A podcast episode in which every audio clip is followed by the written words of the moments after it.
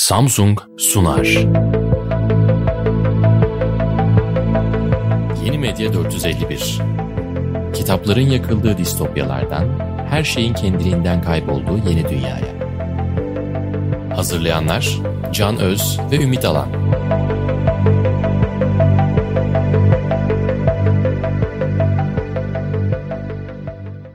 Merhaba, Samsung'un sunduğu Yeni Medya dört yüz elli birin yeni bölümüne hoş geldiniz. Ben Can Öz, karşımda Ümit Alan.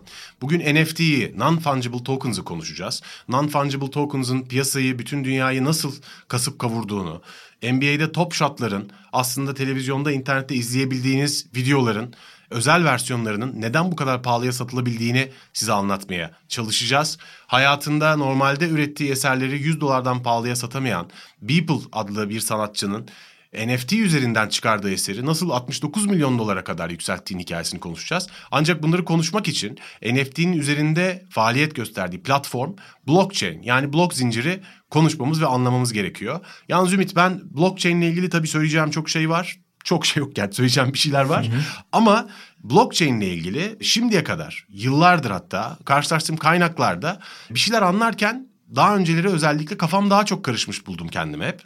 Ve aslında konuyu hiç bilmeyen birisi, bu blockchain neymiş, bu blockchain diyen birisinin bunu anlamasını kolaylaştırmak o kadar kolay değil. Ama biz bugün dinleyenlerin, bunu hiç bilmeyenlerin bile blockchain'in neden önemli olduğunu ve nasıl çalıştığını anlamasını sağlamaya çalışacağız. Aslında blockchain hep Bitcoin üzerinden, kripto paralar üzerinden konuşuluyor. Fakat çok daha geniş bir kavram. Evet. Aslında blockchain, blok zinciri temelinde bir yeni bir güven mimarisi. Buna güvencesiz güven diyen bilim insanları var. Yani ortada bir güvence yok ama güven var. O da sistemin öğelerinden birine güvenmiyorsan sistemin tamamına güven diyor. O da nasıl sağlanıyor? Şöyle kuruyorlar. Ben düşününce bunun üzerine, ben bunu nasıl kafamda kolaylaştırabilirim anlamayı diye. Çocukken ben bakkallarda veresiye defterleri hatırlıyorum. Bakkala gidiyorduk, alışveriş yapıyorduk. Bir veresiye defteri oluyordu. Ay sonunda kredi kartları falan olmadığı için o dönemde. Ay sonunda vermek üzere. O veresiye defterinin bir tane aynısından bir de bakkalda oluyordu. Ve bakkal alışverişimi kendi defterine işlerken benim defterime de işliyordu. Ve ben o defteri alıp eve gidiyordum. Ay sonunda hesaplaşma vakti geldiğinde iki defter yan yana koyuluyordu. Ve ikisinde de işlendiği için o veresiye alışveriş, biz o alışverişten bir güven duyuyorduk. İşte aslında blok zincirinin bütün mantığı da bu. İşte bunu dinlediğimde ben ilk, peki evet, ulan pratikte bu nasıl oluyor? Yani bu defterlerdeki verileri kimse niye değiştiremiyor falan diyordum. Şimdi burada şey söylemek lazım. Yani sonuçta herhangi bir paradan bahsediyorsak veya değer transferinden veya kayıttan bahsediyorsak burada bir güvence gerekir. Yani evet, söz gelimi mesela Sümerler bundan binlerce yıl önce sözleşmeyi ilk defa kullanmaya başladıklarında aslında dünyanın ticaret tarihini değiştirdiler. Çünkü iki kişi aralarında bir anlaşma yapıyorlardı. Ama ondan sonra birisi bu anlaşmayı yapmadığını dediğinde kimse aksini kanıtlayamıyordu. Hı-hı. Ve bu insanlar tabletlere sözleşme yapmaya başladılar ve aslında ilk noter sistemine veya evet, ilk devlet, gerçekten sözleşmeye katılan devlet sistemini devreye soktular. Ve bir sonuçta iki kişi arasındaki bir anlaşmanın geçerli olması için bir üçüncü partinin bunu görüp denetleyebilmesi lazım. Evet. Bu her şeyi değiştirdi. Şimdi ülkelerde de normalde bugünkü sistemde para transferlerinden bahsediyorsak mesela bankalar ve devletler bunun güvencesini verirler. Yani sen bir yere gidip bir bankaya gidip benim paramda şu kadar para var lan diyemezsin. İşte bakarlar senin hesabına, hata olduğunu iddia edersen devlet gelir, dava açılır, bilmem ne yapılır ama bunun bir güvencesi vardır. O güvencede devlet ve bankacılık sistemidir zaten. Evet. Şimdi blockchain'de nasıl oluyor da bu sistem hiçbir devlet, hiçbir banka işin içinde olmadan bu hesap defterlerini bir sürü insana dağıttığın zaman çalışıyor. Bunu ben anlamakta zorlanmıştım ilk duyduğumda mesela. Hı-hı. Bunu anlatabilir misin sen hiç bilmeyen birisine? Yani bu dağıtık defter deniyor bu sisteme. Benim biraz önce anlattığım iki defterden bahsetmiştim. Bir bakkalın defteri, bir benim defterim. Ama bir de bu bütün dünyadaki sistemin içerisindeki bütün makinalarda aynı deftere işleniyor. O paranın bana geldiği ya da o N F T alışverişinin bana geldiği bütün defterlere işleniyor. Bütün dağıtık deftere bu işleniyor ve değiştirilemiyor. Zaten bu Adem'i merkeziyetten ulaştırıyor. İnternetin bütün doğasını, mantığını değiştirecek aslında yeni bir icat. Bu para üzerinden başladı. Ekonomik bir şeyden başladı. Şu anda paranın çok daha ötesine gidecek. Ve yeni bir güven, güvencesiz bir güven ortamı yaratılacak. Yani o zaman biz internete daha farklı, şu an merkezileşmiş ve merkezileştiği için ciddi sorunlar yaratan internete daha farklı yaklaşmaya başlayacağız. Yani şu an internetin en büyük sorunu merkezileşme. Gafam diyoruz ya mesela, beş tane büyük Big Tech evet. şirketinde merkezileşen bir internet var. Evet, veya Twitter bir ülkeden istediği evet. hesapları kapatabiliyor. Veyahut da işte Hı-hı. Çin belki kendi ülkesinde bir takım şeyleri yasaklayabiliyor.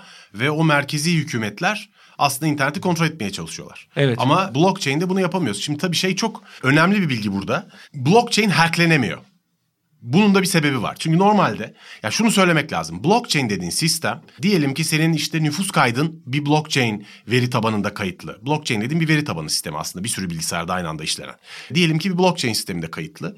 Bunun değiştirilmesi veyahut da senin paran, bizim aramızda yaptığımız sözleşme veyahut da biz oyumuzu blockchain'den veriyoruz, orada kaydediliyor diyelim. Bunun güvenliğiyle ilgili merak eden insanlar oluyor. Yani arkasında bir devlet yoksa, İşte bu konuyu araştıran büyük devletler, güvenlik birimleri, iletişim bakanlıkları falan yoksa güvencesini veren, nasıl olur da hacklenemez?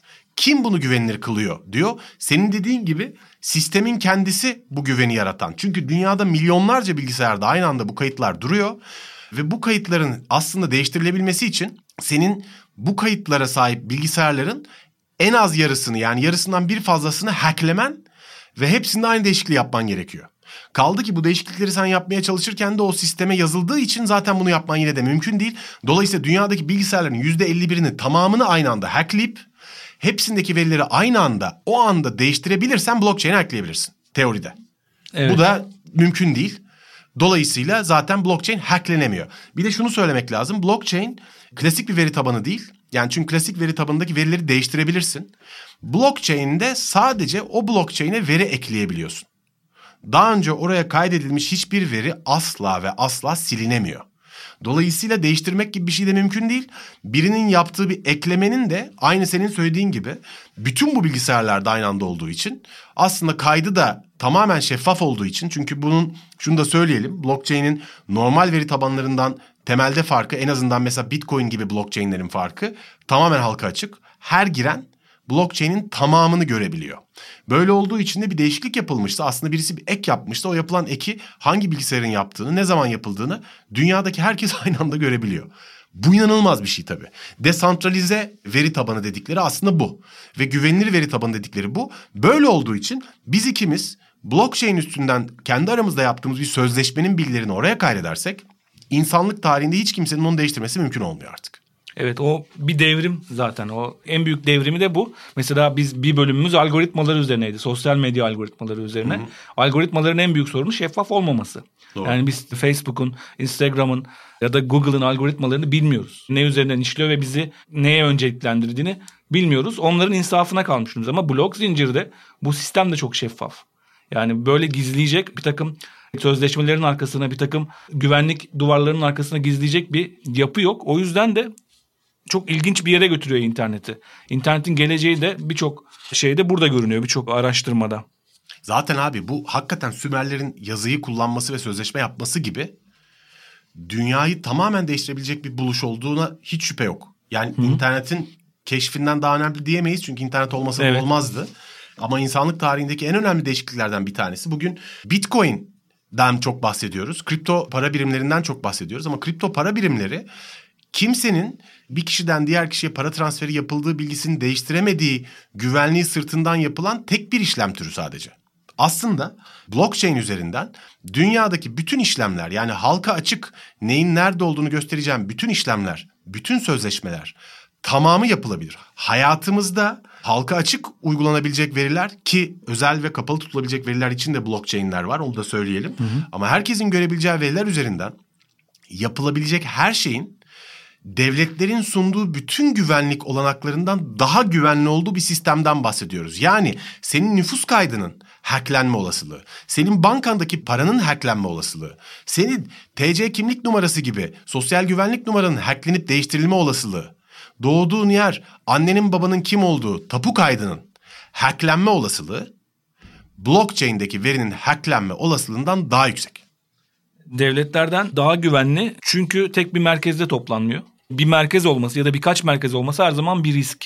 Bu risk de oranın hacklenme, yangın çıkma, yıldırım düşme, bambaşka şeyler olabilir. Ama blockchain'de bu zincir bütün dünyadaki bilgisayarlara yayıldığı için, milyarlarca bilgisayara yayıldığı için bir yerden silseniz başka bir yerde duruyor. Bir yerden silseniz, bir yerin yıldırım düşse başka bir yerde e, Hayır, bir de kalıyor. Kötü niyetli müdahaleye de açık. devletlerdeki veriler. Evet. Sonuç olarak bir ülkedeki herhangi bir bakanlık insanların kayıtları ile ilgili, atıyorum Türkiye'de çok duyduk bu tür şeyleri, işte insanların atıyorum ikametleri değiştiriliyor falan gibi iddialar oldu. Hı hı. Doğrulanamadı tabii, nasıl doğrulayacaksın? Ama blockchain sistemlerinde böyle bir değişiklik yapamazsın bunu insanlar görmeden. Evet. Herkes görür. Dolayısıyla bırak ya, hacklenmeyle kastimiz bu arada şunu açıklayayım. Hacklemek dediğimiz kimsenin göremediği bir şeyi görmek değil. Böyle bir hackleme de var, hı-hı, çünkü veri tabanına, evet, ulaşıp insanların gizli bilgilerini almak falan. Şu an bahsettiğimiz blockchain'ler tamamen halka açık, insanların, herkesin görebildiği blockchain'ler. Hacklemek dediğimiz oradaki verileri kafaya göre değiştirmek. Bu imkansız. Evet. Ve devletlerden daha güvenli olduğu kesin ya. Bu çok acayip değil mi abi? Çok acayip, çünkü bütün dünyadaki bilgisayarlara ulaşıp değiştirmen lazım. O da imkansız. Ha, bir de çok büyük bir güvensizlik var dünyada. Dediğimiz gibi yani seçimlerde de öyle.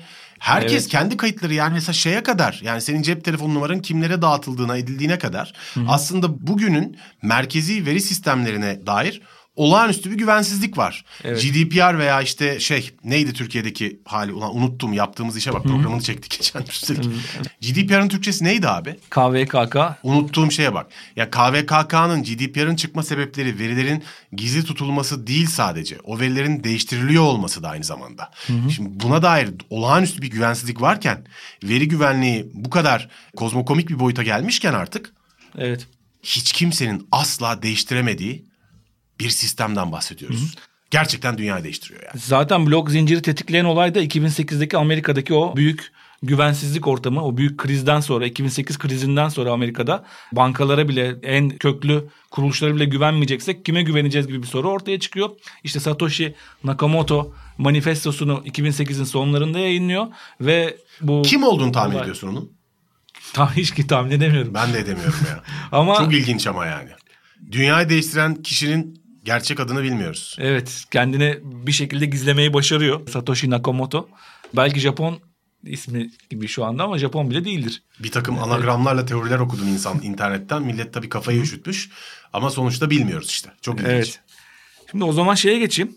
Blockchain teknolojisi, sosyal medya üzerinden bahsettik. Bizim bir bölümümüz dijital emek üzerineydi biliyorsun. Hı hı. Dijital emek üzerine olan bölümde biz sosyal medyada girdiğimiz önemsiz bir tweetin ya da paylaştığımız bir fotoğrafın ya da oraya koyduğumuz bir videonun, bebeğimizi çektiğimiz bir videonun hepsinin bir emek unsuru olduğunu incelemiştik. Hı hı. Çünkü biz o sistemin devamlılığına bir katkıda bulunuyoruz ve bir emek veriyoruz. Bu emeğin karşılığı yok. Bu emeğin tek karşılığı sosyal medya platformlarını bedava kullanmak gibi görüyoruz ve oradan yürüyoruz. Ama blockchain'de onu değiştiren sistemler de inşa edilebiliyor. Şimdi Steemit diye bir blok zinciri temelli bir sosyal medya platformu var. Steemit bir defa şunu sunuyor. Veriler merkezi bir yerde toplanmıyor. Yani bize verilerimizi işleyecekleri bir ortam yaratmıyoruz orada. Hı hı. Şey yapacak. Bir de üzerine daha da ötesi, girilen ileti ve girilen iletinin gördüğü ilgiye göre orada kripto para birikiyor, hmm, hesabımızda. Yani orada yaptığımız herhangi bir şeye eğer ilgi gördüyse, çok ilgi gördüyse ona göre kripto para kazanmaya başlıyoruz. Ve bu paralar sonra şeye çevriliyor. Yani şeyi değiştiriyor. Bir defa merkezi olmayan bir sosyal medya yaratıyor. Verilerin bir yerde toplandığı, o verilerin işlendiği ve o veriler üzerinden ticaret yapıldığı, alındığı, satıldığı, güvenlik açıklarının oluştuğu bir sistem yerine hem ademi merkezi bir sistem yaratıyor hem de dijital emeğin karşılığını veriyor. Yani şu an çok emekleme aşamasında teknolojiler bunlar. Henüz büyüyen platformlar değil. Bu büyük platformların hala büyük bir hakimiyeti var. Bu bir var. De sonuçta abi en nihayetinde herhangi bir devlete bağlı olmayan, çok iyi işleyen, kimsenin değiştiremediği bir veri tabanı sisteminden bahsediyoruz, evet, aslında. Şimdi bu veri tabanını kullanmak konusunda yeterince insan mutabık kalırsa bu kullanılır. Hı hı. İşte mesela cryptocurrency'lerde, kripto paralarda mutabakat sağlandı bir sürü insan tarafından. Evet. Gittikçe de daha fazla insan kullanılıyor. Tamamen bunun üstüne kurulu sistem. Yani hı, devletler de bunu kullanabilir ki zaten çok büyük şirketler veya bir takım devletler kendi işlerinde blockchain, blok zinciri sistemleri kullanıyorlar. Ama bu teknolojiden ziyade aslında karar vermekle ilgili. Evet. Bir de yani kripto parada bir, yine bir spekülatif bir ortam var. Yani zaman zaman çok büyük yükselmeler oluyor, düşmeler oluyor. O yüzden insanlar kripto paraya karşı bazen güvensizlik duyabiliyorlar. Yani. Zaten güvenilir olup olmadığını bilmiyoruz kripto paranın. Evet. Yani paran, çünkü kripto paranın mı? Değerinin blockchain ile hiçbir alakası yok. Blockchain, evet, üstünde kimin sahibi olduğunu işlediğin bir blockchain sistemi Bitcoin. Hı hı. Onun değerlemesi tamamen bambaşka bir konu. Hiç alakası yok Bitcoin'in şeyle aslında. Bitcoin'in, evet, değerinin blockchain'le. Evet. Alakası yok yani. Şeyle karıştırmamamız lazım işte. Kripto paradaki hareketleri blok hiç zinciri alakası. Sisteminin güvenilirliği, blok zinciri sistemini sağlayacağı olanakların sonsuzluğu kesinlikle la karıştırmamak lazım. Çünkü gazetecilikte bile acayip fırsatlar sunuyor. Ne sunuyor mesela? Yani bir sahte haber çıktığında, bir yalan haber çıktığında ve bütün dünyaya dolandığında onun nereden çıktığını bulamama gibi bir sorunumuz olmayacak blok zinciri temel. Çünkü o kadar belli ki sonuna kadar gidebiliyor sistem. Şimdiki gibi böyle bir şeyin içerisinde kaybolmuyor. Büyük bir denizin içerisinde, bir veri havuzunun içinde kaybolmuyor. Aynı şekilde bir haberi ilk hangi gazetecinin yaptığını da yine blockchain temelli bir medya ortamında görebileceğiz. Yani o gazeteci diyecek ki ben bu haberi ilk ben yapmıştım. Şu, şu an mesela kopya haber diye bir problem var. Bir haber çıkıyor, ondan sonra bütün gazetelerde, bütün elektronik ortamlarda yayılıp gidiyor. Ama eğer bu haber blok zinciri üzerinde yaratılırsa onun verinin kaynağının kaydı olduğu için habercilikte aslında asıl habere ulaşmayı çok kolaylaştırıyor. Evet, devrimi yaratacak, belki de oradaki telif sistemlerini değiştirecek. Doğru söylüyorsun. Kesinlikle doğru söylüyorsun. Peki şeyden birazdan yavaş yavaş N F T'ye geçelim. Evet. Ee, ama ona geçmeden kısaca şeyden de bahsetmek lazım. Biraz önce söylediğimiz gibi blockchain'in Bitcoin'le doğrudan bir alakası yok aslında. Blockchain, Bitcoin gibi birçok insan arası uzlaşmayı veriye Hı-hı. döken bir fikir. Bunun başka gelecekte olasılıkları neler? Çünkü dünyayı baştan aşağı değiştirdiğini ve değiştireceğini, gerçekten çok değiştireceğini ileride düşünüyoruz. Neler? Yani... Oy verme sistemlerinle ilgili bir iddia var mesela. Oy evet. verme sistemlerini biliyorsun, dünyada kağıt üzerinden veya işte fiziksel olarak oy verme sistemleri bir taraftan çok pahalı. Ki Türkiye'de yine bir takım hileler olduğuna dair iddialar çok sıkla çıkıyor. Dolayısıyla güvenilir değil.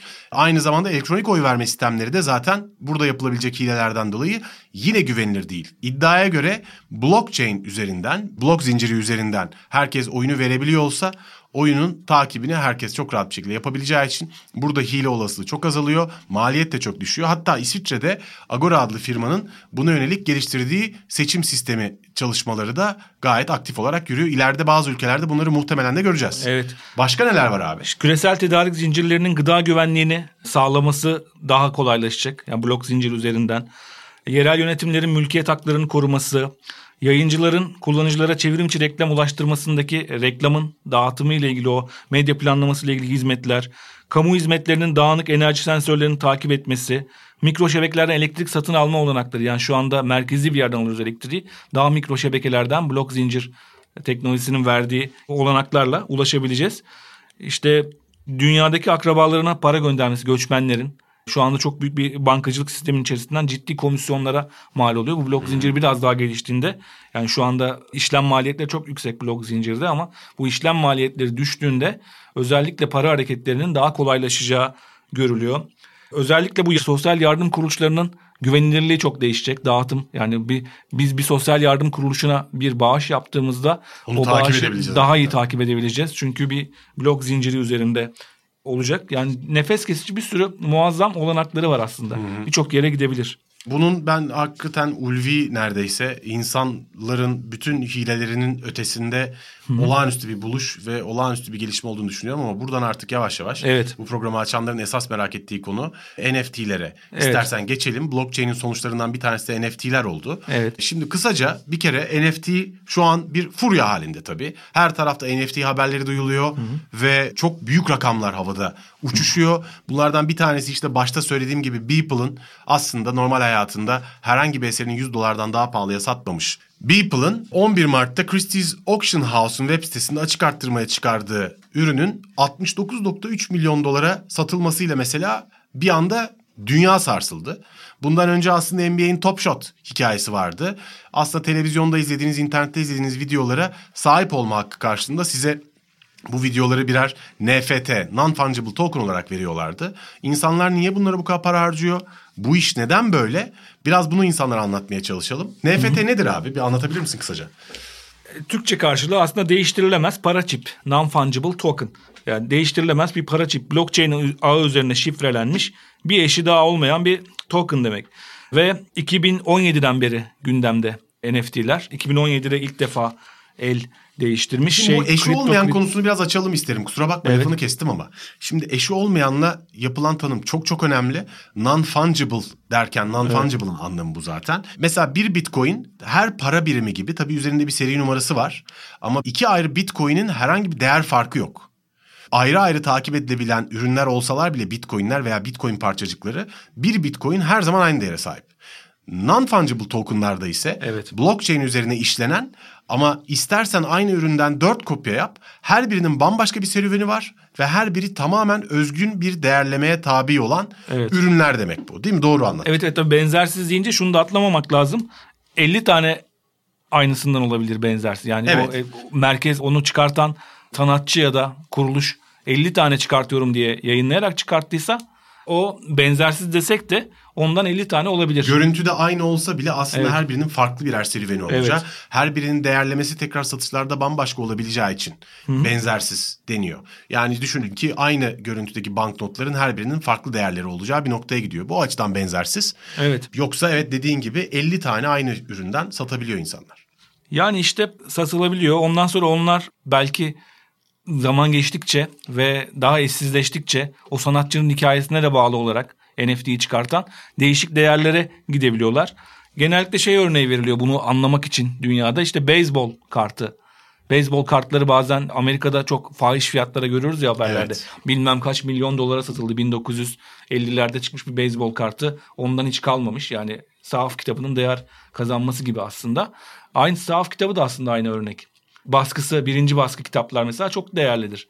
Ama işte şurada kafası karışıyor insanların. Diyorlar ki ben bunu aldığımda neye sahip oluyorum? Yani N F T aldığımda neye sahip oluyorum? Mesela bir sahaftan bir kitap aldığımızda o sahafın telif haklarına sahip olmuyoruz. Çok pahalıya almış bile olsak. Aynı Burada şey. Tabii iş şeye geliyor aslında. Hı. Bu biraz aynı şey benim için de geçerliydi. Evet. N F T fikriyle ilk karşılaştığımda ben de bu ne saçmalık dedim bir taraftan. Hı. Ancak dünyanın nasıl ve neden değişmekte olduğunu idrak edemememizle bunu anlamamamız çok benzer. Çünkü şöyle de düşünebilirsin bir taraftan. Bir resim alıyorsun, değil mi? Evet. Bir müzede olan bir resmi satın alıyorsun. Aynı derecede aptalca değil mi bu öyleyse? Aynı şey aslında. Çok Aynı benziyor. şey çünkü o resmin aslında internette kopyaları var. Evet. O resmin internette videoları var. Mugları, kupaları, şemsiyeleri falan var yani. Hiçbirinin hakkına sahip değilsin. Sen o resme her zaman ulaşma şansına sahip olmana rağmen o resmin aslına eşek gibi para veriyorsun. Hatta resmin kendisinden çok orijinal kopya diye bir şey vardır, bilirsin. Evet. Mesela Pablo Picasso'nun orijinal kopyaları var. Hı hı. yüz tane yapmış o eserden. O yüz eserin her birinin sağ altında işte bir bölü yüz, bir bölü iki bölü yüz diye numaralandırıp imzalamıştır. Evet. Ve sen bilirsin ki Pablo Picasso yaşarken imzalamış, çıkartmış kendi eserinin kopyalarıdır bunlar. Zaten evet. sanat dünyası, Andy Warhol'un da anlattığı oydu ya aslında bütün çalışmalarında. Sanat dünyası bir eserin orijinal mi, asıl mı, yoksa kopya mı, hangi kopya ne kadar değerli kargaşasının içinde çok debelenmiş bir piyasa zaten. Hı hı. Ama eninde sonunda sen aslına ne kadar yaklaşırsan o kadar çok para veriyorsun sanat eserine. Evet. Görüntü değişmese bile. Aynı şekilde spekülatif bir piyasa. Yani aynı şekilde evet. değer kazanabilir, aynı şekilde patlayabilir balon, aynı şekilde değer kazanmayabilir. Yani bir ressam alırsınız, bir ressam mesela hep söylenir ya böyle sağlığında hiç para kazanmamıştı ama öldükten sonra acayip değerlendi eserleri diye. Yani siz de belki N F T'yi çok düşük bir fiyat alırsınız, ileride o daha başka bir yere gider. Ama şöyle bir farklılık yaratıyor sanatçılar açısından, özellikle alıcılar açısından değil sanatçı açısından, her el değiştirdiğinde sanatçı hala telif almaya devam ediyor N F T'den. Evet. O o olağanüstü. Bayağı. Picasso bunu yaşamadı mesela. Yaşamadı. Picasso bir kere sattı, parasını aldı, şey yaptı. Ama şu anda bir N F T her el değiştirdiğinde bir de oradan şeyi var, payı Bugün var. Bugün de öyle aslında. Bugün Hı. de birçok sanatçı eğer ki galerilerden satılmışsa bunu alabiliyor. Tabii farklı Hı. ülkelerin farklı yasaları var. Bu konuda hala tartışmalar var ama Hı. bunun gerçekte uygulanamadığı da çok vaka var. Evet. N F T'de böyle bir problem yok şimdilik. Evet, çünkü çok kayıtlı olduğu için tüm dünyada kayıtlı bir, bir evet. Bitcoin. E, evet, onun birine satılıp satılmadığını gizleyemiyorsun. Evet. N F T'de. Yani, yani. yani bir kara para aklama için de kullanamıyorsun. Herhangi bir kayıtsızlık söz konusu değil. O Hı. ürün bir eser pardon bir başkasına satılmışsa bütün dünya bunu görebiliyor. Çünkü evet. biraz önce anlattığımız üzere blockchain'deki veriler değiştirilemez, asla değiştirilemez ve herkes her zaman görebilir. Aksine bütün dünyada görebilir. Bitcoin bir kara paranın karşılığı, işte terör parası oradan gidecek, uyuşturucu parası oradan gidecek gibi bir tahminler yapılıyor çünkü kaydı yok ya merkezi Tabii. sistemlerde. Ama o kadar sığ bir açıdan bakmamak lazım. Çünkü bir de bunun... bir yere çok büyük bir para gittiği zaman bu evet. paranın gittiği birçok dünyanın birçok yerinde aynı anda kırmızı alarmlara sebep oluyor ve evet. bunu takip etmeye çalışıyorlar. Şu an birçok ülkede biliyorsun çok çok pahalı kol saatleri vardır. Hı-hı. Milyonlarca dolarlık. Bir sürü kol saatini bir sürü insanın kollarına takıp uçaklara bindirip ülkeden evet. ülkeye göndererek zaten aslında terör finansmanı çok kolay yapıyorlar. Çünkü evet. o saatleri kimse fark etmiyor. Evet, saat ve yani şey. yüzlerce milyon dolar birkaç yüz euroluk biletin sırtında ülkeden ülkeye kimsenin ruhu duymadan geçebiliyor zaten. Dolayısıyla hani bu terör finansmanını engelleyemiyoruz bu yüzden falan. Evet, böyle bir riski de var ama o bence işin en önemli tarafı evet. değil. Ama şey çok enteresan tabii. İstersen bu şeye bir gelelim. Beeple'a gelelim. Tamam. Winkelmann'a. Yani bu olayın çünkü aslında yeni değil N F T. iki bin on sekizde ilk gündeme gelmeye başlamış N F T. iki bin on dokuzda ufak ufak uygulamalar var. iki bin yirmide gerçekten satışlar başlamış. Sen daha iyi biliyorsun. Hı hı. Dediğimiz gibi verilerle sevişen adam. Ümit Alan. Ancak iki bin yirmi birin başlarında olan büyük satışlar. Evet. Bir anda bütün dünyanın gözlerini buraya çeviriyor. Şimdi bu satışlardan en büyüğü de gerçekten çok büyük bir satış. İnanılmaz bir satış. Michael Winkelmann, dijital dünyadaki ismiyle Beeple, aslında başında da söylemiştik, sürekli resim yapan birisi ve hayatında şimdiye kadar en pahalıya sattığı eserini yüz dolara satmış. on bir Mart'ta Christie's Auction House'ta N F T olarak en çok emek sarf ettiği eserini satışa çıkarıyor. Eserin ismi The First beş bin Days, yani ilk beş bin evet. gün. Bu eser on üç sene boyunca Winkelmann'ın her gün için o gün yaptığı birer resmin her birinin bir araya getirildiği dev bir kolaj. Baktığında da gayet manasız bir şey. Ve bunu Christie's Auction House'da satışa çıkarıyor. Ne olacağını hiç bilmeden ve önce yirmi yedi milyon dolara, sonra elli milyon dolara, sonra da birdenbire altmış dokuz milyon üç yüz kırk küsur bin dolara çıkıyor fiyatı ve o fiyattan satılıyor. Bu fiyata satıldıktan sonra alıcı anonim, yalnızca Singapur'da yaşadığını biliyoruz. Ertesi gün Ethereum olarak Christie's Auction House bunun Ethereum karşısını alıp derhal Mike Winkelmann'a gönderiyor. Mike Winkelmann da Ethereum'u alır almaz anında dolara çeviriyor. Komisyonlar, işte aradaki paylar çıktıktan sonra da küt elli beş milyon dolar ertesi gün banka hesabında oluyor. Bu olay bütün dünyanın dikkatini çekti. Rakam sadece çok büyük olduğu için değil. Aynı zamanda bir sanatçı yaşarken sattığı eser fiyatlarına bakıldığı zaman insanlık tarihinde yaşarken eserinden en çok para kazanan üçüncü sanatçı oldu. Evet. Beeple. Ve, Ve bu esere baktığında gayet manasız bir eser sonuçta aslına bakarsan. İlk bakışta en azından. Bu şimdi benim bir değerleme evet. konusunda hani parasal değer veya sanat tarihi açısından değerleme çok daha karmaşık Hı-hı. bir şey, hiç şüphe yok. Ama beklemezsin en azından. Tabii bu şaşırttı insanları. Evet. İlk bakışta ulan bu saçmalığa altmış dokuz milyon dolar nasıl verilir? Aynı zamanda dijital olarak satılan insanlık tarihindeki en pahalı sanat eseri şimdilik. Evet. Çok ilginç bir olay değil mi bu? Çok ilginç. Hadi o diyelim sanat eseri ki biz tabloların da çok büyük fiyatlara el değiştirdiğini biliyoruz sanattan. Ama sonra bir de Jack Dorsey Twitter'ı kurduktan sonra ilk attığı tweet'i satışa çıkardı. İlk attığı tweet işte Twitter'ımı kuruyorum. Kendi Twitter'ımı kuruyorum gibi bir şey yazmış. Böyle hatta yazım hatası bile var içerisinde. Öyle bir tweet atmış. Denemek için sistemi. Test için. Sonra onu bir açık arttırmaya çıkardı. iki buçuk milyon dolara kadar çıktı. iki buçuk milyon dolar değer gördü. Şimdi hadi bu sanat eseri bu, bu nedir? Bu sadece o tweet benzersiz tweetin sahibi olacak. Peki Jack Dorsey o tweet'i silerse ne olacak? Bu, bu bunun bu, bunun bir cevabı yok mesela. Sil, silebiliriz tweet'i ama... Abi işte Bansky'nin hemen bir Twitter hesabı açması gerekiyor ya. Bir N F T'cileri birilerinin trollemesi gerekiyor. Biraz önce bahsetmiştik ya Andy Warhol'dan. Andy Warhol da aslında sonuçta Campbell çorbanın resmini yapıyor biliyorsun. Evet. Zaten Campbell çorba o dönem Amerika'da en çok kopyası üretilen ürün. Hı hı. Çünkü zaten fabrikadan sürekli milyonlarca Campbell çorba çıkıyor. Dolayısıyla zaten sonsuz kopyalanmış bir ürünü alıp birebir resmediyor Andy Warhol. Ve bu resim çok pahalıya satılıyor. Şimdi Andy Warhol bu olaya dalga geçiyor tabii. Yani resminde sadece imzaya milletin para vermesiyle kafa buluyor. Sonra buna insanlar çok para verince ulan sizle bir daha dalga geçeceğim deyip aynı resmin içinde o resmin de sayısız kopyasının on altı kopyasının olduğu bir yeni resim daha yapıyor. Yani kopyanın kopyasının kopyasının kopyasını yapıyor. Andy Warhol imzası olduğu için yine uçuk bir rakama satılıyor. Daha sonra bir gün tam şeyi hatırlamıyorum. Bir tane Campbell Soup çorbası yapıyor yine. Resmi yapıyor bir tane. O resmin kenarından da aslında Andy Warhol'un kattığı tek yorum olabilir Campbell çorbasını o. Bir küçük etiket döküyor aşağı doğru sarkıtıyor. Etiketin üzerinde hatırlamıyorum. on altı sent mi bir sent ne bir şeyse işte evet. fiyatı yazıyor. O en pahalıya satılan oluyor. Daha sonra hatta kopyayla dalga geçmek için Marilyn Monroe'nun da Campbell çorba gibi bir kopya olduğunu bir bakıma iddia eden bir şey yapıp aynı Campbell çorba gibi Marilyn Monroe suratlarından bir resim daha yapıyor. Ortalık iyice birbirine karışıyor. Kopya, asıl, her şey birbirine benziyor. Tartışmaları içinde Andy Warhol parayı getiriyor. Tabii bu tartışmalar da hala devam ediyor. Şimdi ne asıldır, ne kopyadır? Bu zaten sanat dünyasının kaosu aslında bir bakıma. Evet. Ama burada mesela şey bana çok ilginç geliyor. Şimdi bir şey var. Önemli bir yatırımcı var. A B D'nin Weiner X firması, teknoloji ve medya şirketlerine yatırım yapan bir firma. Bunun sahibi çok zengin. Gary Vaynerchuk'un bu konudaki bir söyleşisini okudum. Onun iddiası dünyadaki N F T'lerin yüzde doksan yedisinin buhar olacağı ve asla değer kazanmayacağı. Hmm. En az yüzde doksan yedisi olduğunu söylüyor. Bir diğer konu, bu da çok ilginç. Mike Winkelmann, yani Beeple, biraz önce bahsettiğimiz altmış dokuz milyona ürünü hmm. satan kişi. Bu pazar, yani sanıyorum ayın kaçı oluyor? yirmisi, yirmi Mart iki bin yirmi bir'de Fox News'a verdiği röportajda peki ne düşünüyorsunuz N F T piyasası ile ilgili diye soruyorlar. Çok büyük bir balon olduğunu düşünüyorum diyor. Zaten kendini garantiye almış, hemen parayı dolara çevirerek. Hemen parayı dolara çevirmiş ama o Ethereum'la ilgili tabii. Ethereum'dan. Ee, çok büyük bir balon olduğunu düşündüğünü söylüyor. Ama bunun üzerine şöyle bir şey daha ekliyor ki çok ilginç bir konuşma o. Hatırlar mısın doksanlarda A B D'de, hatırlar mısın oğlum? Sen tabii ki biliyorsun, dinleyiciler için söylüyorum. Hı hı. doksanların sonunda internet ilk dünyada yaygınlaşmaya başladığında Amerika'da Wall Street'te yeni çıkmış internet firmaların değerlenmesinde büyük bir patlama yaşanmıştı. Çok yükselmişti. Sonra bu firmaların büyük bir kısmı battı. Ve buna yatırım yapan hissedarlar da yatırımlarının karşılığını alamadılar. Buna da dot-com bubble deniyor.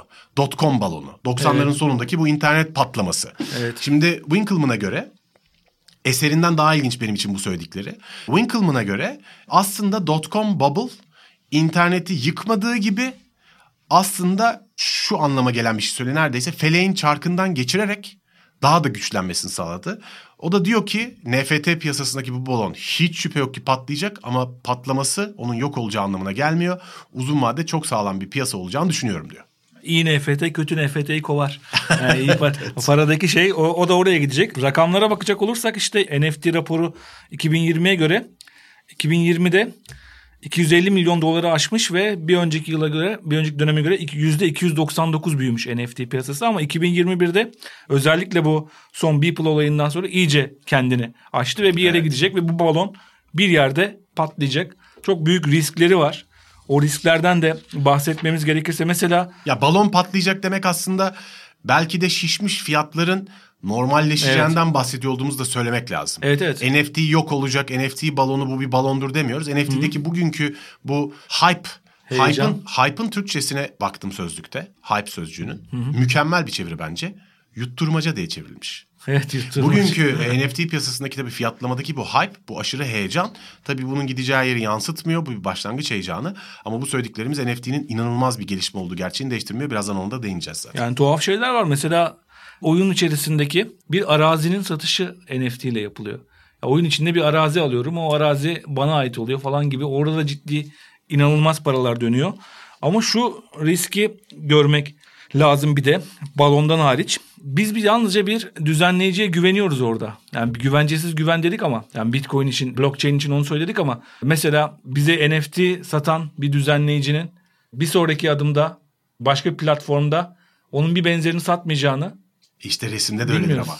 Resimde de. Picasso'da da öyledir. Orijinal kopya elli tane çıkarır. Evet. Birden elliye kadar onların numaralar. Sen onları alırken Picasso'nun bundan altı ay sonra aynı eserden yüz tane daha orijinal kopya çıkarıp çıkarmayacağını bilmezsin. Dolayısıyla zaten yatırım biraz da o riskidir. Evet. Çünkü senin dediğin o beyzbol kartlarının değerli olmasının sebebi onlar ilk çıktığında onu alanların onlardan üç tane kalacağını bilmeleri değil.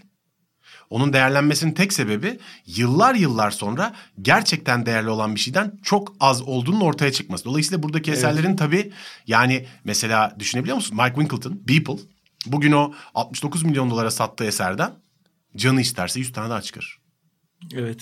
Tabii ki o ilk alınan özgün ve ilk alınan o altmış dokuz milyonu almış enayi diye anılacak olan Singapurlu iş adamı belki de dünyayı değiştirdiği için çok büyük bir P R olacak kendisine bilemiyorum ama bunun bir avantajını görebilir, bunu kullanabilir, bunu bir P R nesnesi yapabilir ama bu zaten bu. Yani orijinal kopya dediğin hikaye zaten tamamen bunun üzerine kurulu. Evet. Aslında burada birçok insan sanat dünyasının dinamiklerini de bilmediği için bu N F T'ye girip sadece spekülatif amaçlarla girip onu da zaman içerisinde öğrenecektir diye tahmin ediyoruz. E öğrenecektir. Şimdi ben şeyle bir konuştum. Bizim Sokrates'te de birlikte çalıştığımız uzun yıllardır.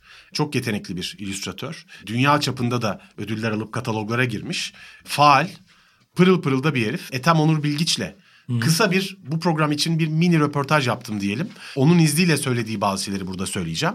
Ethem Onur uluslararası kabul de gören, uluslararası işler de alan ama en nihayetinde uluslararası kocaman bir büyüme yaşamamış bir illüstratör. Faal, aktif. Onun son bir haftadır bir N F T macerası var. altı tane eserini, üç tanesini Foundation üzerinden, yani Foundation dediğimiz gibi sistemler sizin N F T eserlerinizi internete koyup satmanızı sağlayan aracı sistemler, evet. aracı platformlar, galeriler gibi düşünebilirsiniz. Üçünü Foundation üzerinden, üçünü de Reliable üzerinden internete koyuyor. Foundation'dakiler açık arttırmayla çalışıyor. Reliable'dakiler sabit fiyatla çalışıyor. Ve ben aradım Ethem'i. Bu senin için neler değiştirdi, hmm. hayatını neleri değiştirdi ve ne bekliyorsun diye. Şimdi tabii ki bizim de söylediğimiz gibi bir curcuna var ve hani evet yani bunun gelecekte değerlemesinin böyle olup olmayacağına dair ne söylenirse boş laf diyor ama şey çok ilginç. Bir kere şunu söylüyor. Sanatta da sadece sanat eserlerinin satışında değil, sanatın kendisinde de bir desantralizasyon olabileceğini düşündüğünü söylüyor. Özetle şunu diyor. Diyor ki Ethem, ben galeriye para vermek istemiyorum. Bu pislikler, pislikler demiyor pardon ben herifin ağzından konuşuyorum. Yorumumu katlayayım. İkinci şey. Kalsın burası ama kesmeyin lütfen arkadaşlar. E, galeriye para vermek istemiyorum. Evimde oturup işimi yapmak istiyorum. Reklam ajansına, oraya, buraya, galeriye bağımlı olmayacak artık sanatçı diyor. Böylece odamda çalışıp kendi işime odaklanabileceğim. Sadece kendi sözümü söyleyebileceğim. Ve bunu yaparken de aç kalmayacağım. Özetle yaratıcıları çok daha serbest bırakan bir dünyaya geçiyoruz gibi görünüyor. Ee, bunu söylüyor. Yani bu çok etkileyici bir şey tabii. Evet. Çünkü biz bugün belki dünyada en çok sükse yapan satışları veya belki dünyanın en meşhur sanatçılarını konuşuyoruz. Türkiye'de de çok büyük olaylar oldu biliyorsun. Refik Anadolu'nun eserlerinin hmm. satılması, Tarık Tolunay'ın eserlerinde çok evet. yüksek fiyatlardan satışlar gerçekleşti. Çok heyecan verici şeyler oldu ama bunların yanı sıra bu kadar görünürde olmayan, çok daha makul fiyatlarla internette N F T olarak eserlerini satmak üstünden yaşayacak bir alay sanatçı oluşacak tabii. Evet, sanatçılara bir özgürlük ve bağımsızlık olanağı da sağlıyor. Galerilerin ağız kokusunu evet. çekmeyeceğim diyor adam ya. Ya bu o kadar evet. önemli ki çünkü galerinin bir müşteri kitlesi var. O müşteri kitlesinin alabileceği bir ürün tipi var. E orada sergilenmek için belli sayıda ürün yapman lazım. Bilmem ne tarihini beklemen lazım. Bir sürü faktör giriyor hayatına. Tabii bu sınırlayıcı çerçeveler yaratıcılığı teşvik de eder hayatın birçok yerinde ama en nihayetinde canı istediği zaman İşte o galerinin bulunduğu mahalledeki insanların verebileceği olumlu veya olumsuz tepkileri düşünmeden N F T üzerinden bütün dünyaya eserini sunabiliyor. Sanatın desantralizasyonundan bahsediyor. Bu çok ilginç tabii. Evet, Tarık Tolunay da işte bahsettin. Fraktal İstanbul diye İstanbul'u ya. böyle detay detay işlediği çalışmaları var. Onları satışa çıkardı bu N F T sistemiyle. otuz altı bin dolara alıcı buldu ilk çıkardı. Hele Ve sonraki Haydarpaşa'yı da gördüm tabii e, ki. İkinciyi de doksan bin dolardan satışa çıkardı. doksan bir bin dolardan. Küt e, diye de satıldı. İşte bu macerasını takip ediyor ama bu işte Tarık Tolunay bu Bloomberg'e verdiği röportajda şunu da vurgulamış. Tıpkı diğer sanat eserlerinde olduğu gibi arkasındaki hikaye önemli diyor. Yani herhangi bir şeyi satışa çıkarmak da Tarık Tolunay'ın o emek emek yaptığı, o detaylı arkasında bir hikaye olan, yıllardır ürettiği sanat birikiminin sonucu olan bir şeyi çıkarmak arasında fark var. Hı hı. Ve Tarık Tolunay bunun sonraki satışlarından da telif almaya devam edecek. Hı hı. Fraktal İstanbul'un onun içinde aslında inanılmaz bir, şey. e, inanılmaz bir şans. Şimdi mesela bana Ethem'in verdiği bilgiler, sonra da kendim de gördüm aynı şeyi. Mesela James Jean ilk işini bir Ethereum'a internete koyuyor açık arttırma usulüyle ve bu daha sonra yüz elli Ethereum'a kadar çıkıyor fiyatlar. Burada tabii rakamların çok yükselebildiği hikayeler var. Tabii bunlar çok meşhur insanlar. Ashley Wood'dan da bahsetti Ethem aynen. E çok hayran olduğu insanlar bunlar. Peki dedim bunu nasıl karşılıyorsun? Yani nihayetinde hiçbir fiziksel ürün olmaması ortada. Sence değer kaybettirir mi yoksa tam tersi mi? Ne düşünüyorsun dedim. O da dedi ki ya abi dedi P U B G'de bir mini eteğe beş bin lira ödeyen bir nesilden bahsediyoruz dedi. Yani bunun tabii ki değer kaybettirdiğini düşünmüyorum. İnsanlar değerli olduğunu düşündüklerine göre o değer vardır dedi. Bunu biz kendi kafamızdan belirleyemeyiz gibi bir şeyler söyledi. Tabii bugün birçok insan yatırım için alanlar var. Eserleri beğendikleri için alanlar var. Çok farklı uygulamalar olacaktır ve çok farklı yerlere gidecektir ama en azından şunu söyleyebiliriz. Ya fiyatları uçuyor olabilir. Bir alay palavra dönüyor olabilir. Sanat nedir? Bu zaten tartışmalı. Evet. Hepsi tamam. Ancak artık aynı Bitcoin çıktığında olduğu gibi sanatçılar için sanat eserleri için veya sanat eseri nesnel muamelesi göstermek isteyebileceğin her şey için bir Top Shot sahnesi olabilir, telif eser, bir tweet olabilir. Her şey için artık evet. bunların eserleştirilip dünyada satılacağı bir platform var. Bütün dünya bunu fark etti ve bu artık bundan sonra hayatımızın parçası olacak. Bu çok açık. Evet, mesela sanattan ötede Quartz haber makalesinin N F T'sini yapıp satışa çıkartarak bir açık arttırmaya kuruyor Quartz isimli haber kuruluşu ve bunun da özellikle desteklemek isteyen, bağımsız medyayı desteklemek isteyen mesela insanlar var. Ama oraya yardım gibi değil de bir sahiplik hissi üzerinden ben bu medya kuruluşunu destekliyorum, N F T'sini haberlerini alıyorum diye. Belki dışarıdan duyurulmasını da istemiyordur. Bunu Bitcoin'le N F T olarak almak çok evet. daha... Bitcoin'de bir şey alındığını da bilmeyenler için söyleyelim. Sizin sadece bir cüzdan numaranız var. O cüzdan numarasının sahibinin evet. kim olduğunu kimse, cüzdan sahibi oraya açıklamazsa kimse bilmiyor. Yani mesela ünlü bir iş adamı bir gazeteye destek vermek istiyor ya da bir medya kuruluşuna ya da bir gazeteciye. Ama bunu açıktan yapmak istemiyor. Bu şekilde yapma olanağı da... Dünyadaki verecek. istihbarat şirketlerinin de büyük hareketler olan cüzdanların sahiplerini tek tek çıkarmak için şu an deli gibi bir çaba içinde olduklarını asla kanıtlayamam ama yemin edebilirim buna. Abi. Evet evet kesinlikle artık onu bu sistemi de bir şekilde Tabii. yerinden girmek için. Zaten bu blockchain ile ilgili okuduğum şeylerde bilim insanlarının ya da ekonomistlerin tahminlerinde ne tamamıyla dolandırıcılık gibi görmek gerekir ne de tamamıyla kucaklamak gerekir. Bu gelişen muazzam bir potansiyeli olan bir sistem. Bunu izlemek gerekir ve ne yapılacağına zaman içinde, yol içinde hukukuyla beraber karar vermek gerekir deniyor. Burada, burada tabii N F T'nin kesinlikle, burada tabii N F T'nin geleceğinde çok daha değişik olasılıklar da var. Yani blockchain sistemi üzerinden özgün ürünleri dağıtmak üzerine bir fikir N F T. Evet. Sanat eseri olmak zorunda değil. Sanat eserleri özgün eser kategorisinde çok kullanışlı oldukları ve telifi evet. her satışta aktarabildiğin için cuk oturdu, hiç şüphe yok ama bunun dışında mesela kitapları buradan çıkarmayı düşünenler var. Hı hı. Dinleyenler korkmasın, canlarında insanlara N F T üstünden kitap kakalamayı falan asla düşünmüyoruz. Birinci baskıları N F T. Ha, evet yani dediğin gibi işte o şey kartları gibi, beyzbol kartları gibi, bugünkü Panini kartı gibi kartların oradan evet. dağıtılması gibi olasılık var ve aklınıza gelebilen her türlü fikri ve ürünü N F T üzerinden satılabilir ve daha sonra değerlenmek üzere kenara koyulacak veyahut da koleksiyonu yapılacak bir ürün olarak pazarlayabilir, satabilirsiniz. Biz Sokrates'te böyle bir şey düşündük. Yani Sokrates'te bunu tabii çok bir anda olay patlayınca ya siz de bir şey yapın, siz de bir şey yapın diye çok kişi geldi ama bana bana bizim adımıza ilk etapta biraz dolandırıcılık olur gibi geldi. Ama şöyle bir fikir çok aklıma yattı. Şimdi sekiz Nisan Sokrates'in altıncı yaş günü oluyor. Kurulduğundan beri altı yılı tamamlamış oluyoruz ve bir altıncı yıl sayısı çıkaracağız. O sayıyla beraber şöyle bir şey yapmaya karar verdik. Sokrates'in ilk sayısının kapağını bir özel N F T ürün olarak çıkarıp bunu Sokrates çalışanlarına dağıtacağız. İleride belki hakikaten değerlenebilir. Değerlenme olasılığı olan bir ürün. Belki birkaç tanesini de çok üşütük isteyen varsa satabiliriz. Ama orada Muhakkak bırakacağız olur. şimdilik. Yani burada deli gibi bir N F T üretimine girip orada böyle bir heyecan içinde paraları toplamaya çalışma hali bana çok antipatik geliyor. Hı-hı. Ancak mesela buradan şeyler yapılabilir. Yine de kapıyı açık bırakıyoruz. Sokrates'le beraber çalışan sanatçıların aslında yaptıkları işlerden daha çok gelir elde etmesine vesile olacak bir takım belki onların eserleri üstünden bir şeyler yapılabilir.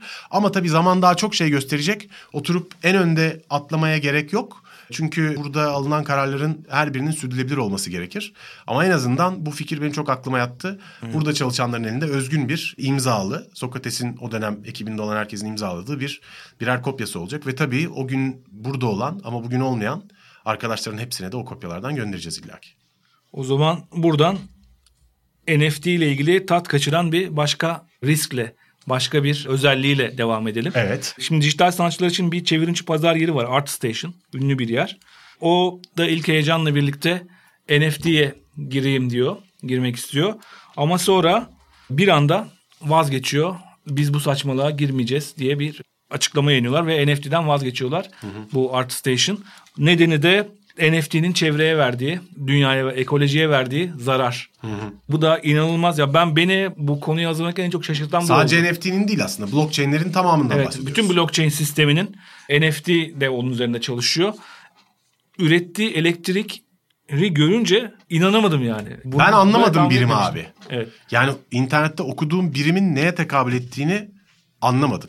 Evet, onu şöyle örnekleyebiliriz. İki tahmin var. yüz yirmi bir terawatt saat ya da seksen iki buçuk terawatt saat olduğu düşünülüyor. Sadece Bitcoin'in, yani Bitcoin diyorum, blockchain'in, Bitcoin piyasasının tükettiği elektrik yüz yirmi bir terawatt saat ya da seksen iki buçuk terawatt saat. Bunu şöyle gözümüzde canlandıralım. Abi şu an benim önümdeki kaynak Business Insider'dan gördüğüm on bir Mart iki bin yirmi bir'de bu rakam yüz yirmi sekiz terawatt saate çıkmış. Evet. Bu şöyle gözümüzde daha iyi canlandırırız. kırk beş milyon nüfusu olan Arjantin'in elektrik tüketiminden fazla. yüz yirmi beş terawatt saat oradaki. Evet. Bak nasıl e... bildim hop. Evet. Ya biz de araştırıyoruz. Ar- Arjantin'den fazla. Hadi diyelim ki seksen iki buçuk terawatt saat olsun. Yani daha düşük tahminin olsun. O zaman da Şili'nin toplam enerji ihtiyacı, on dokuz milyonluk Şili'nin toplam enerji ihtiyacı var. Bir de bu. Bu sadece Bitcoin için. Ethereum için de ayrı yirmi yedi buçuk terawatt saat de Ethereum için kullanılıyor elektrik. Hı hı. E, o da her yıl Libya'nın nüfusuna eşdeğer bir elektrik şu şeysi. An dünyada tüketilen Tüketimi. her yüz birim enerjinin sıfır virgül altmışı Bitcoin için harcanıyor. Kripto currency'ler, evet. N F T'ler için söylemiyorum. Sadece Bitcoin için harcanıyor. Evet, özel... Ve bu oran artmaya devam edecek gibi görünüyor. Özellikle Ethereum tarafında bunu azaltmak için çabalar var. Mutlaka evet. Teknoloji onu da azaltmanın yollarını bulacaktır zaman içerisinde. Ama şu Abi anki... ama Çin'deki üretim mesela, Çin'deki üretiminin yaklaşık yüzde altmış beşi anladığım kadarıyla ya su üzerine hidrotermik santrallerle çalışıyor ya da direkt kömür üzerinden çalışıyor. Yani aslında çevreyi çok kirletiyor. Evet. Karbon ayak izini arttırıyor. Karbon ayak izini korkunç oranda arttırıyor. Yani bu bana biraz da şunu düşündürüyor. Eğer bu iş söylediğimiz kadar müthiş olduğunu hepimiz, bütün dünya idrak ederse... Hı hı. Ve bütün dünya bunu kullanmaya çok yaygın olarak başlarsa biz gerçekten klasik bir distopyayı yaşamaya başlayacağız. Evet. Çünkü muazzam bir sözleşme sistemini kullandıkça dünyaya gittikçe yok etmeye devam edeceğiz. Evet, çünkü doğrulamak için sürekli yeni madencilik yapılması gerekiyor. Blockchain'de yaptığımız her işlemi doğrulama, doğrulanması için benim Bitcoin'i almamın, satmamın hepsinin doğrulanması için yeni yeni üretilmesi, madencilik yapılması gerekiyor ve o da bir tüketim gerektiriyor. Hatta blockchain dediğimiz gibi veri silinemeyen, veri eklenen bir sistem olduğu için gittikçe mevcut veri tabanı büyüyor ve büyüdükçe buraya yazmakta zorlaşıyor ve gittikçe daha çok elektrik gerektiriyor. Gerçi biz elektrik konusunda zaten sanıyorum kabaca söyleyeceğimizi söyledik. Süreyi de epey uzattık. Evet. Başka son, senin söylemek istediğin şeyler var mı? Son söyleyeceğim küresel sıcaklığa etkisi. iki bin otuz üç yılına kadar sadece Bitcoin'in küresel sıcaklığa etkisi, yani önümüzdeki on iki yıl içerisinde iki santigrat derece arttıracağı. E, yani yalnızca Bitcoin ki binlerce kripto para birimi var. Üzerine evet. N F T gibi yeni sistemler de ekleniyor. Arabaların bununla kilometresinin ölçülmesinden tut, sözleşmelerin burada yapılması, belki oy vermenin bile burada yapılması, değil mi? Evet. Sadece Bitcoin'in dünyayı on üç senede iki derece ısıtacağını söylüyorsun. Evet ve o... Yani muhakkak başka bir şey olması lazım. E, hakikaten yani, yandık o zaman. Buradan devam edeceksek, yani blockchain internetin yeni şekli ve yeni güven mimarimiz blockchain olacaksa, blok zinciri olacaksa, bunu, güven içinde öleceğiz anlamda. İşte bu karbon izi, ayak izini azaltmak için de ayrı bir teknoloji geliştirilmesi gerekiyor. Bu elektriğini, tüketimini azaltmak için olur mu? O da olabilir. Paris ama... Anlaşması, Kyoto Anlaşması gibi şeylerin bunu yeterince evet. sağlamadığı çok açık. E, sanatçılar burada sürdürülebilirlikle ilgili bayağı suçlanabilirler yani. Olabilir. Satış yaparken. Olabilir. İlginç tartışmalara gebe. Önümüzdeki yıllarda çok daha günümüzde olacağı açık. N F T konusu çok ilginç. Hem sanatçılar açısından hem blockchain teknolojisi açısından çok ilginç. Öyleyse evet. yavaş yavaş programı kapatalım. Evet, kapatalım. Kaynaklarımızı verelim Buyurun. ve kapatalım. Bu arada her iki söyleyişin de hakkını verdik. Hem N F T hem N F T dedik. Evet, İkisi de söylenebilir. Hem Türkçe hem İngilizce. İki tane kitap tavsiye edeceğim. N F T ile ilgili değil, blok zinciriyle ilgili. Yani zaten blok zincirinin mantığını anlayınca N F T'yi de az çok anlamaya başlıyorsunuz. Bir tanesi Blok Zinciri ve Yeni Güven Mimarisi. Kevin Werbach, Koç Üniversitesi yayınlarından çok yeni çıkan bir kitap bu. Bir tanesi de, eğer kripto paraya merakınız varsa, benim çok yararlandığım bir kitap oldu. Kripto Para Çağı, Paul Vinya, Michael Casey. Bu kitapta Buzdağı yayınlarından çıkmış. Öyleyse Ümit, sana çok teşekkürler. Karşımızda program boyunca bizim, özellikle benim yaptığım hatalarda kesintileri tek tek not eden sevgili Furkan'a da çok teşekkürler. Öyleyse Samsung'un sunduğu Yeni Medya dört yüz elli bir'in bu bölümüne, yani neymiş bu N F T, neymiş bu blockchain bölümünün sonuna geldik. Bir dahaki bölümde görüşmek üzere, hoşçakalın. Görüşmek üzere, hoşçakalın. Samsung sundu.